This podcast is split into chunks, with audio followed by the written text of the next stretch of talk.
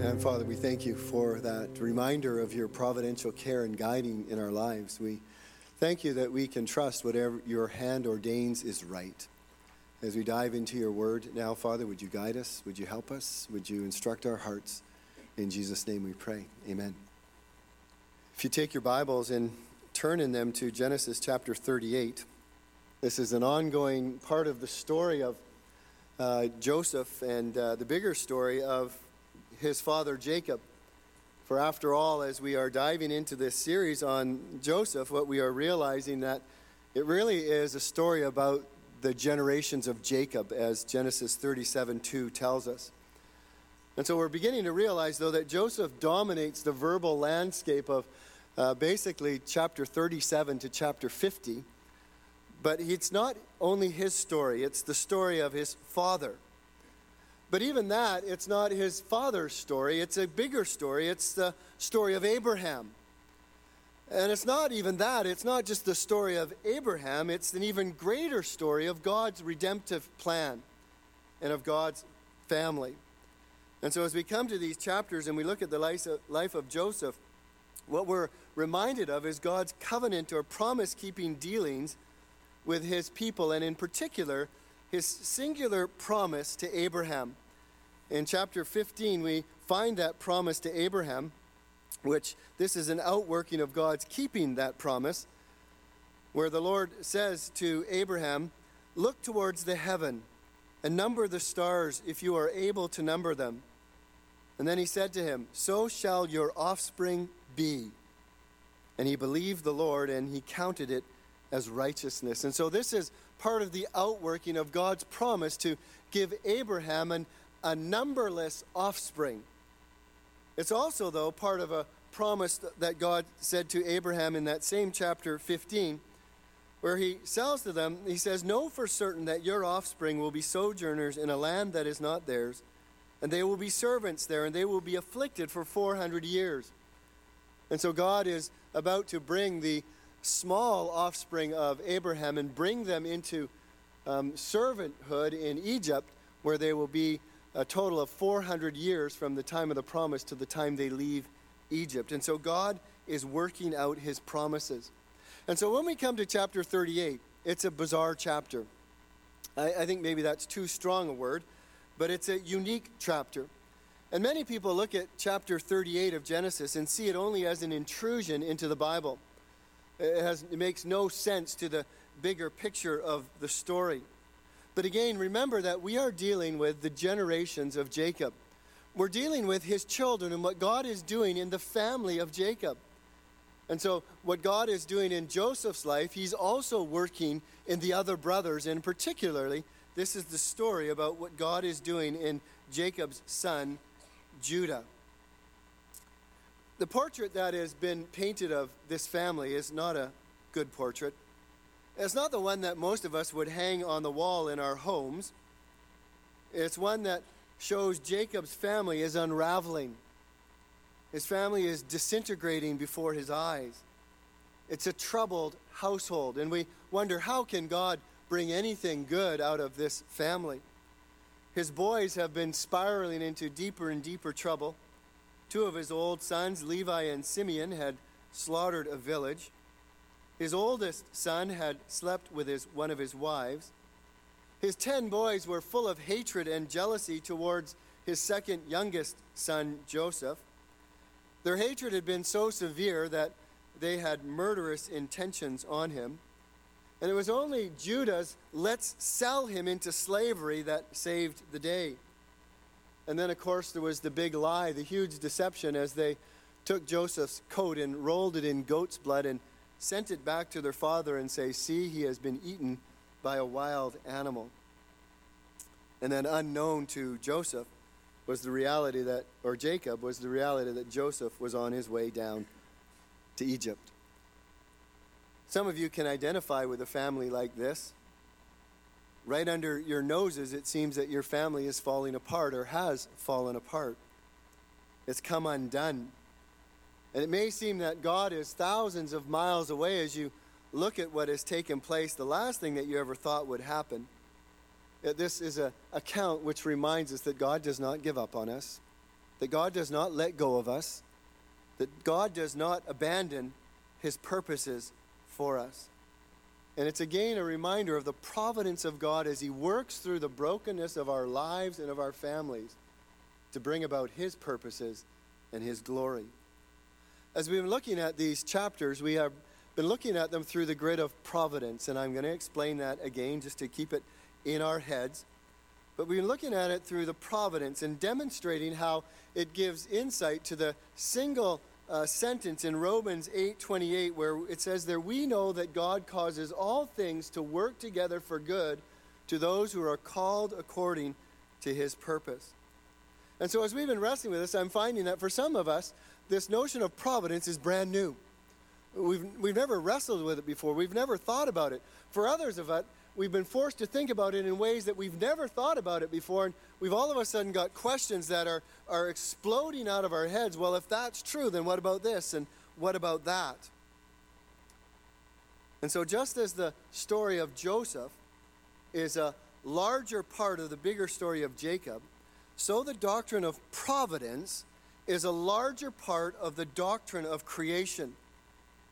And I want to say that I, I would suggest that if you have trouble with the doctrine of creation, with God speaking this world into existence, then you will have trouble with the doctrine of providence. And the providence of God is this God's guiding and governing of all events, circumstances, and free acts of mankind, and directing of everything to its appointed goal for his own glory. So you say, well, what does God, what right does God have to do that? On what basis can God say, I'm going to direct every event, every circumstance of every life to my goal and for my glory? Who says that He can do such a thing like that? Well, He created it. He created you, He created me. We are His, He made us. This is His world. He made it. These are His heavens. He made everything in it. He made everything on the earth. He made everything in the seas and that swims in them. It is all His, and He made it. And therefore, He can do as He pleases with what is His. Now, before you think badly about God when I make that statement, what about you with your stuff? What about the things that you make? What about the things that you acquire? What about the money that you've earned, even though God has given you that? It's your bank account, and you determine who gets it. You determine how much they get. You determine when they get it. You determine if you destroy something. You determine if you sell something. You determine if you buy something. Well, this is God's world, and it's His to do with as He pleases. And so the doctrine of providence flows out of the doctrine of creation where God has created this world with meaning and purpose. And the degree to which we believe that God has made this world and everything in it is the degree to which we will begin to grasp the doctrine of His providence and His right to guide and direct all things for His purposes and for His glory. One preacher said this He says, In the beginning, God the Father, through the agency of His eternal Son, created out of nothing all that is not God by the word of his command. He spoke this world into existence. In fact, that is what Hebrews 11:3 tells us. He says, "By faith we understand that the universe was created by the word of God, so that what is seen was not made out of things that are in, that are visible. God spoke this world into existence." And then he goes on, and he says, "And moment by moment he upholds in being all things by that same word of power, so that everything which comes into existence is his peculiar creation. Therefore, God owns all things, has a purpose for all things, and on him all things depend absolutely. As the owner of the world, he has the right to do with it as he pleases. And what pleases him is the fulfillment of his purposes to fill the earth with the knowledge of his glory.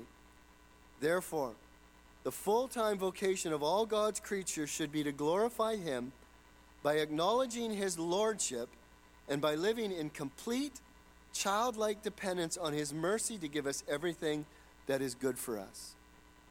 Do you see the connection between providence and creation? The providence of God flows out of the fact that God created this world and everything in it. So we find ourselves then in Genesis chapter 38. And what we find going on in this chapter is there's a parallel story being told. We've been following the life of Joseph, and we came to the end of chapter uh, 37, and we find that uh, meanwhile, the Midianites had sold Joseph into Egypt to Potiphar, the officer of Pharaoh, the captain of the guard. When we get to chapter 39, we will pick up Joseph in Egypt. And then Joseph will be in Egypt for 22 years until his family comes down. His brothers meet him again. So that's what God is going to be doing in the life of Joseph. We're going to follow that starting next week. But God is up to something in one of his other brothers' lives. So, this is what God is doing in the life of Judah over 22 years. Joseph is in Egypt for 22 years, Judah is in Canaan for 22 years. Remember, this is the generations of Jacob. This is what God is doing in the family of Jacob, redeeming them, bringing them to fulfill his purposes. And so when we dive into chapter 38, what we are seeing now is God dealing with one of the sons of Jacob, another son. We're going to divide the chapter into two sections. The first section is in verse 38, and there's time sections. It happened at that time. What time? The time that Joseph was in Egypt. And then the second one is in verse uh, 12, where it says, in the course of time. The first 11 verses of chapter 38 cover about 19 years. The last verses of chapter 38 cover about a year. And so we've got about 20, 21 years in the life of Judah. So I'll read the first 11 verses. It happened at that time that Judah went down from his brothers and turned aside to a certain Adullamite whose name was Hira. There, Judah saw the daughter of a certain Canaanite whose name was Shua. He took her and went into her, and she conceived and bore a son, and he called his name Er. She conceived again and bore a son, and she called his name Onan. Yet again she bore a son, and she called his name Shelah. Judah was in Chezib when she bore him. And Judah took a wife for Ur, his firstborn, and her name was Tamar. But Ur, Judah's firstborn, was wicked in the sight of the Lord, and the Lord put him to death. Then Judah said to Onan, Go into your brother's wife and perform the duty of a brother in law to her, and raise up offspring for your brother. But Onan knew that the offspring would not be his. So whenever he went into his brother's wife, he would waste his seed on the ground so as not to give offspring to his brother. And what he did was wicked in the sight of the Lord, and he put him to death also. Then Judah sent to Tamar, his daughter in law, said, Remain a widow in your father's house till Shelah, my son, grows up. For he feared that he would die like his brothers. So Tamar went and remained in her father's house. Judah's on the run. This is a sad tale of a boy who has decided that he is going to leave his family and strike out on his own. There could be a million and one reasons why Judah has left his home. It could have been that he's tired of his family. Sometimes kids get like that, young adults get like that. They, they're just tired of, living in the home that they have been raised in. Maybe he was tired of his father's favoritism. It had been part of their lives for so long, and he was just sick and tired of it now. And he saw his father continually mourning, and he needed to get away from his dad. Maybe he was tired of being part of the hatred and jealousy that he and his brothers had had for Joseph. Maybe it was his guilt and he was unable to live with his father's constant grief and the reality of what he had done. And so he says, I just need to leave all of this behind and I need to get out of my father's house and I need to set out on my own. And so you see what the text says. It says Judah went down from his brothers. He left his family. He went down from his brothers and turned aside to a certain Adullamite whose name was Hira. Just a couple of comments. Went down. That is a geographical comment. Uh, they were living in Hebron in the hills, and the Canaanites were in the valleys below, and so he left his family and he went down to where the Canaanites lived. It's a spiritual move as well. It's signifying that he's leaving the faith of his father and he's going to embrace the faith of the Canaanites that live on the plains below. And in this move, he's going to make a couple of really, really bad decisions. The first one is he befriends an Adullamite named Hira. From this point on, Hira will be identified as his friend. And it is clear that Hira has a bad influence on Judah. Because every poor decision that Judah makes, his friend is right there with him. There are few things in our lives that will impact us more than the influence of friends on our lives. And I think of kids as they're getting ready to, to, to leave home and go to university, or as they're heading off to school, or as they're moving out and taking a job in a big city. One of the most important decisions that you will ever make is the friends that you choose. Because your friends will shape and change your lives. We make friends, and then our friends make us. Friendship shapes the very character of who we are. And we choose our friends, and then our friends shape the way that we become. I only want to say one thing about friends, and that's the moral influence of them on the direction of our lives. There's an ancient proverb that says, Whoever walks with the wise will become wise, but the companion of fools will suffer harm.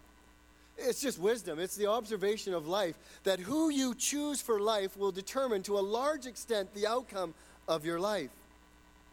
The writer of Proverbs illustrates it this way He says, Make no friendship with a man given to anger, nor go with a wrathful man. Why? Why not be a friend with somebody who has a temper?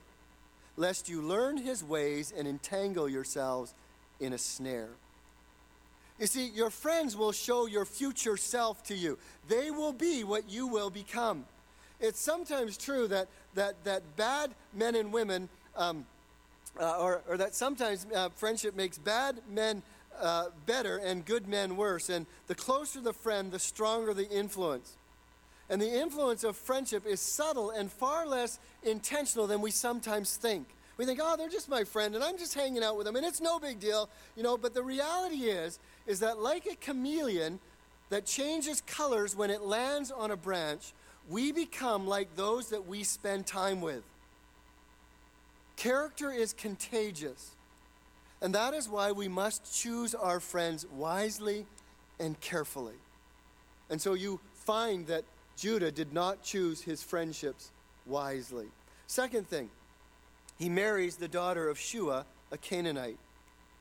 Right up there next to the friends that you choose and their impact on your life is the spouse that you choose. There are few things that have a greater influence on your life than friends or spouses. And so the first is we look at his decision on a spouse, how he chose her. He saw her and he took her. On the surface, we might say, well, that's really not a big deal. Well, every time those two verbs are combined, or most often when those two verbs are combined, lust is involved in the equation. So we find it with Eve in the garden. She saw the fruit and she took it. We find it with Achan when they were in Jericho and they were commanded not to take any of the goods of the Jerichoites. He saw some gold and he saw a staff and he saw it and he took it. Samson saw a beautiful girl and he took her. So here we have Judah who saw a woman and took her. Now, I'm not saying for a moment that looks should not have a part or an influence in who we choose as a spouse, that physical attraction is not important and doesn't matter. What I am saying is that's not the primary concern or that's not the only basis on which we choose a spouse. But the looks of this Canaanite woman caught his attention. And that's the second issue. It's that she was a Canaanite. All through the first chapters of Genesis and now, we find the patriarchs very concerned that their sons not marry a Canaanite because they didn't want them to learn their ways. They didn't want them to learn their gods. They didn't want to worship their ways. And one of the things, some of you may be familiar with Dave Ramsey's, uh, he has great advice on a lot of things. He's a Christian guy, um, but he had four things that should be part of any dating relationship of how you choose your spouse. I'm only going to mention one. I think the other four are in the notes, but one of them, he says, is faith. He says that you ought to choose a spouse that shares your faith. It doesn't matter whether it's Christian faith or Buddhism or atheism, but you ought to be on the same page because if you're not on the same page, there will be tension in that relationship. And so Judah chose a spouse of a different faith. You see how Judah is turning his back on everything that he's known? He's turning his back on his family. He's turning his back on his faith, and he's rushing headlong into friendship with the world and fellowship with an unbeliever. And you begin to see that work itself over time in his home because we, we see that his children are characterized by disobedience. They're characterized by evil behavior and evil, evil actions. He's not raising his boys with the influence of the God of his grandfather Abraham or the God of his, uh, his, his, his, his, his or his great great grandfather Abraham, his grandfather Isaac, or his own father Jacob. He's not raising them in the family uh, and the faith of their fathers. Maybe he's leaving that to his wife and the Canaanite religions of which he was familiar with. And by his wife, he has three sons Er, Onan, and Shelah. He arranged for Er to be married to a girl named Tamar. We know nothing about her. But before they had any children, God killed him because he was evil. We don't know why God killed him. It's the first mention in the Bible of God specifically killing an individual. The two other cases where we find in Genesis of God reacting to such egregious evil is in Genesis chapter 6 and in Genesis chapter 19. But we're not told why he was evil. We're not told what constituted that. All we are told is that he was evil and therefore God killed him. It's a reminder that sin is not to be played with. After all, the wages of sin is what? Death. And our life is in the hands of God. Just a side note on this kind of stuff, too. I don't think it's ever our place to try and decide why it is somebody dies. No matter what the circumstances, no matter how they look, it is not our place to decide that. In fact, Judah thought he knew the reason why. He thought his children had died because somehow Tamar was cursed. She wasn't cursed. His sons were evil, and God had taken them. So it is not our place to judge why a person dies or lives. Then he arranged for Onan to marry Tamar in order to produce an offspring for her. This was along the, the, the ancient Near Eastern law of levirate marriage. And uh, I don't have any time to really go into it all, other than the practice behind it was to maintain the family name through the oldest son and to make sure that there was an inheritance that was passed on through the oldest son. And so that was why this was practiced. We find it in, in Luke chapter 10, where there you have the Sadducees coming before Jesus and mentioning a, a, a brother who, who died, and uh, then he had six other brothers, and they all married the wife, and then who would be uh, her husband in heaven? So it's a practice that was carried on even into Jesus' days. But Onan also was evil.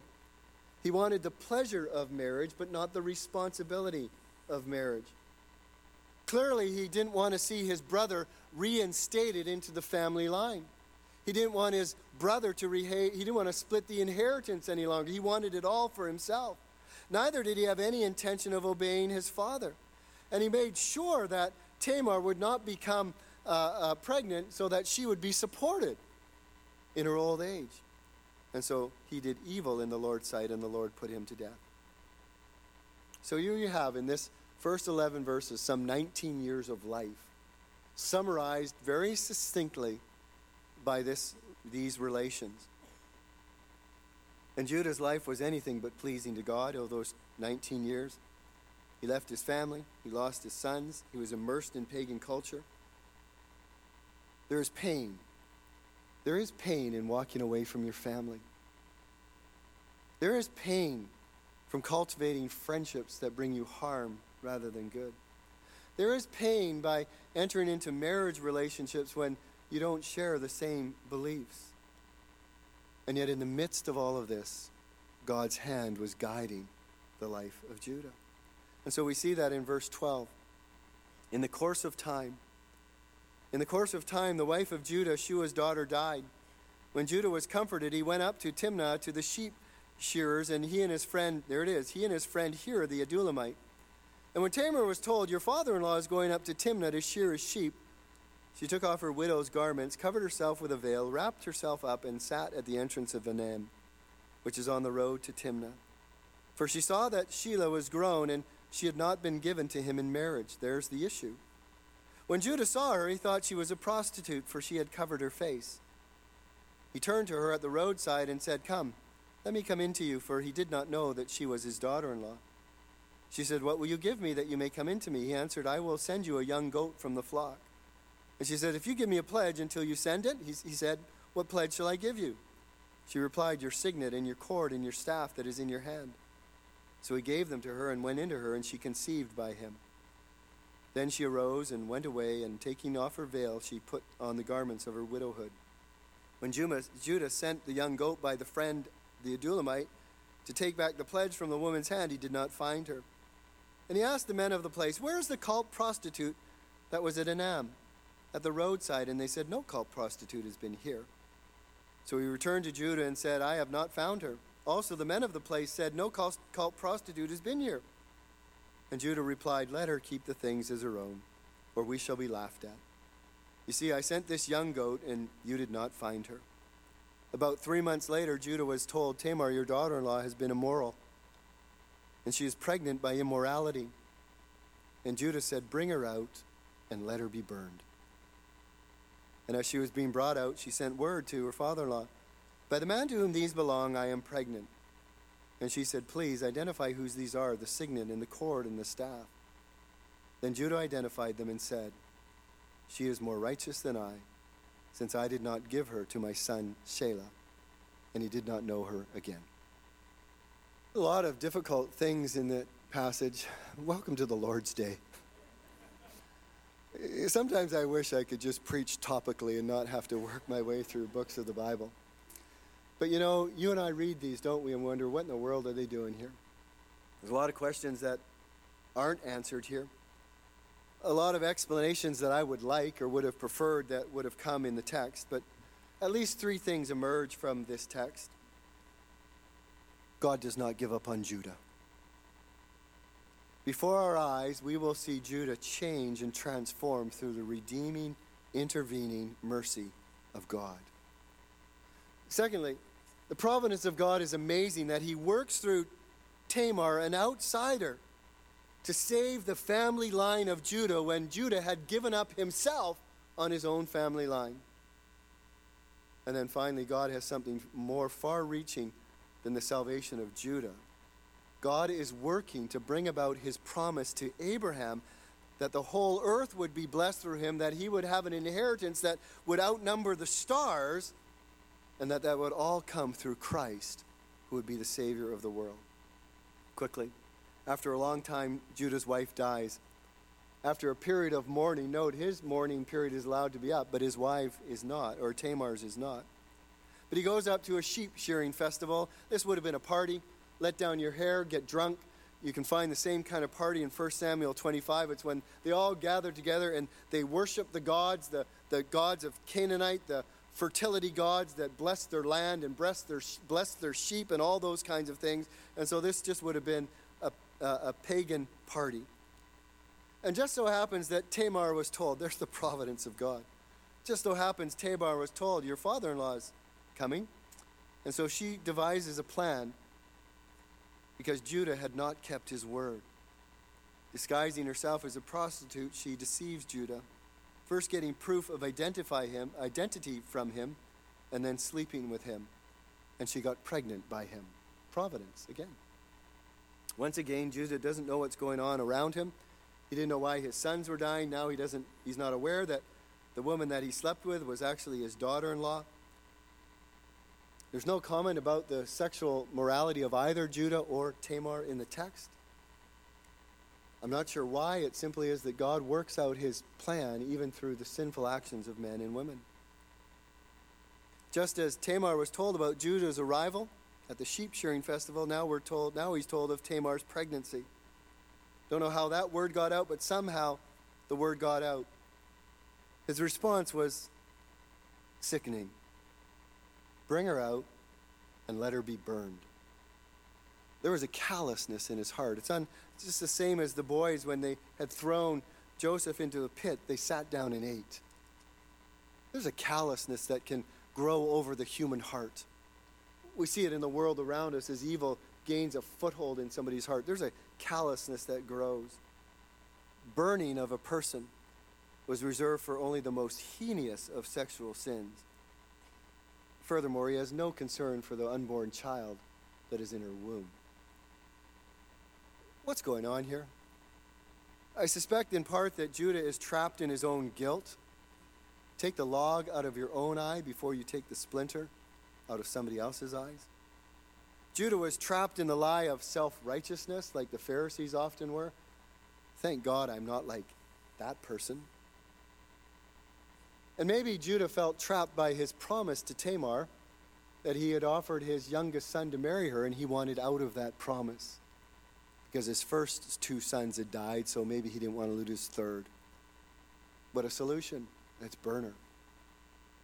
On the way, though, to her death, she produces the items that reveal who the father is. And notice the language. Examine them. Whose are they? It's the exact language that was used when the coat that was dipped in blood, Joseph's coat, was given to Jacob. Examine this. Whose coat is it? It's amazing, the Word of God. I think it's at that point. It's a beautiful thing. At that point, something snapped in Judah's heart. After 19 years plus of running from God, the mercy of God catches up with him. Or rather, he catches up with the mercy of God. I don't know which it is. But it's the intervention of God's mercy that saves Tamar and that will start this transformation in Judah. As he says, She is righteous, not I. It's all of a sudden God just brought everything to bear in his heart and in his life, and he looked at this situation, and it, it's like God just ripped open his heart and revealed his heart, the motives, the intention of his heart, and said, Look. He had become cold and callous. And we might wonder with a man like that, is there any hope? With a woman like that, is there any hope? That's the beauty of the Bible. As long as you have breath, there is hope. As long as you have breath, there is an opportunity for mercy. And so Judah begins to soften. He snaps for the good. He's confronted with his own failure, his own deception, and he owns up to his sin.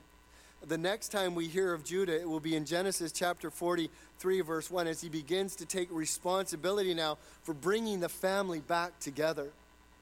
God has truly worked a miracle in Judah's life and preserved the family line.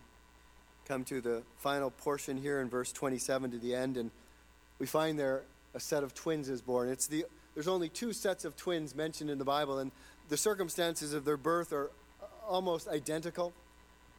The younger one turns out ruling the older one.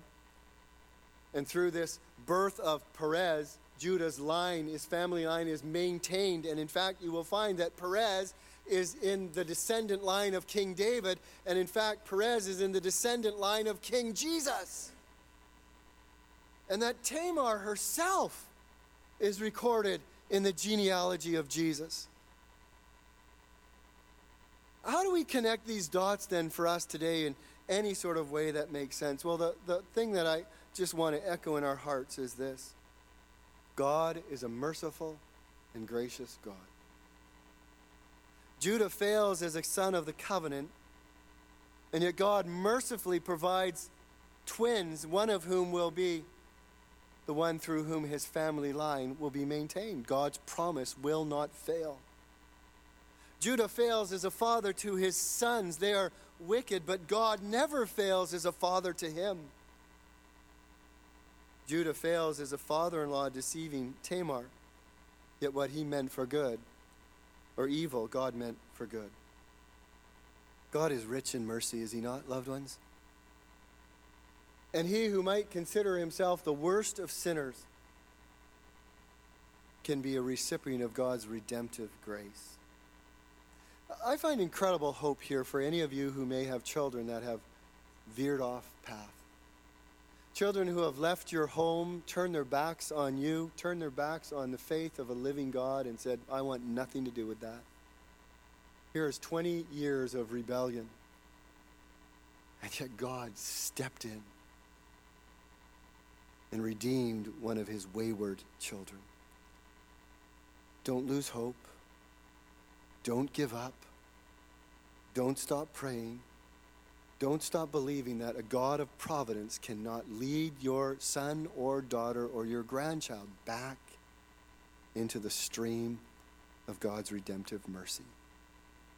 If you're one of those that have done that and you happen to be here today and you might be here all I want to say is come home. Come home to Jesus. Leave your rebellion. Soften your heart.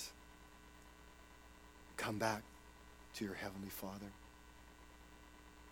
And I think of Tamar, this random woman that Judah selected for his oldest son to be his wife, likely a Canaanite woman. And she is now part of the family of God. That God, in His mercy, called her out of her darkness and brought her into the redemptive family of God, into the, the, the, that, that, that fountain that's filled with blood. And Tamar is mentioned in the genealogy of Christ. You might be here today and you might say, I have no connection with God. I have no connection with the family of God. In fact, I just feel like I am out of place here. You're not out of place for the mercy and grace of God. That God can call you and bring you into his amazing family, his inheritance in Abraham, if you would but trust him. Put your trust in Christ. Come into that flow of the cleansing blood of Jesus and become part of the promise of God to Abraham. It's incredible, the grace of God, is it not? The mercy of God that finds us out, that stops us in our paths, and brings us home. How amazing is that love? Somebody sent me this this morning, and I've tweaked it because it fits so well. Here is the love of God in its sweetness, its fullness, its greatness, and its faithfulness that passes all human comprehension. Where can we find the words to describe his matchless, his unparalleled love towards the children of men? It is so vast and boundless that as the swallow simply skims the water without diving into its depths, so all descriptive words merely touch the surface while immeasurable depths lie below. Well might the poet say, O love, thou fathomless abyss. Oh, fall into the abyss of God's love today, would you not? Father, we thank you for your word. We thank you that in all its honesty, and it does reflect our world and it does reflect our lives. We don't sugarcoat it, we don't whitewash it. Your word opens us and lays us bare. And yet you don't leave us there. Your mercy finds us, your blood cleanses us, your call beckons us home. Thank you. Thank you, Father, for your great, deep, immense love. In Jesus' name we pray. Amen. Stand and sing together one more song.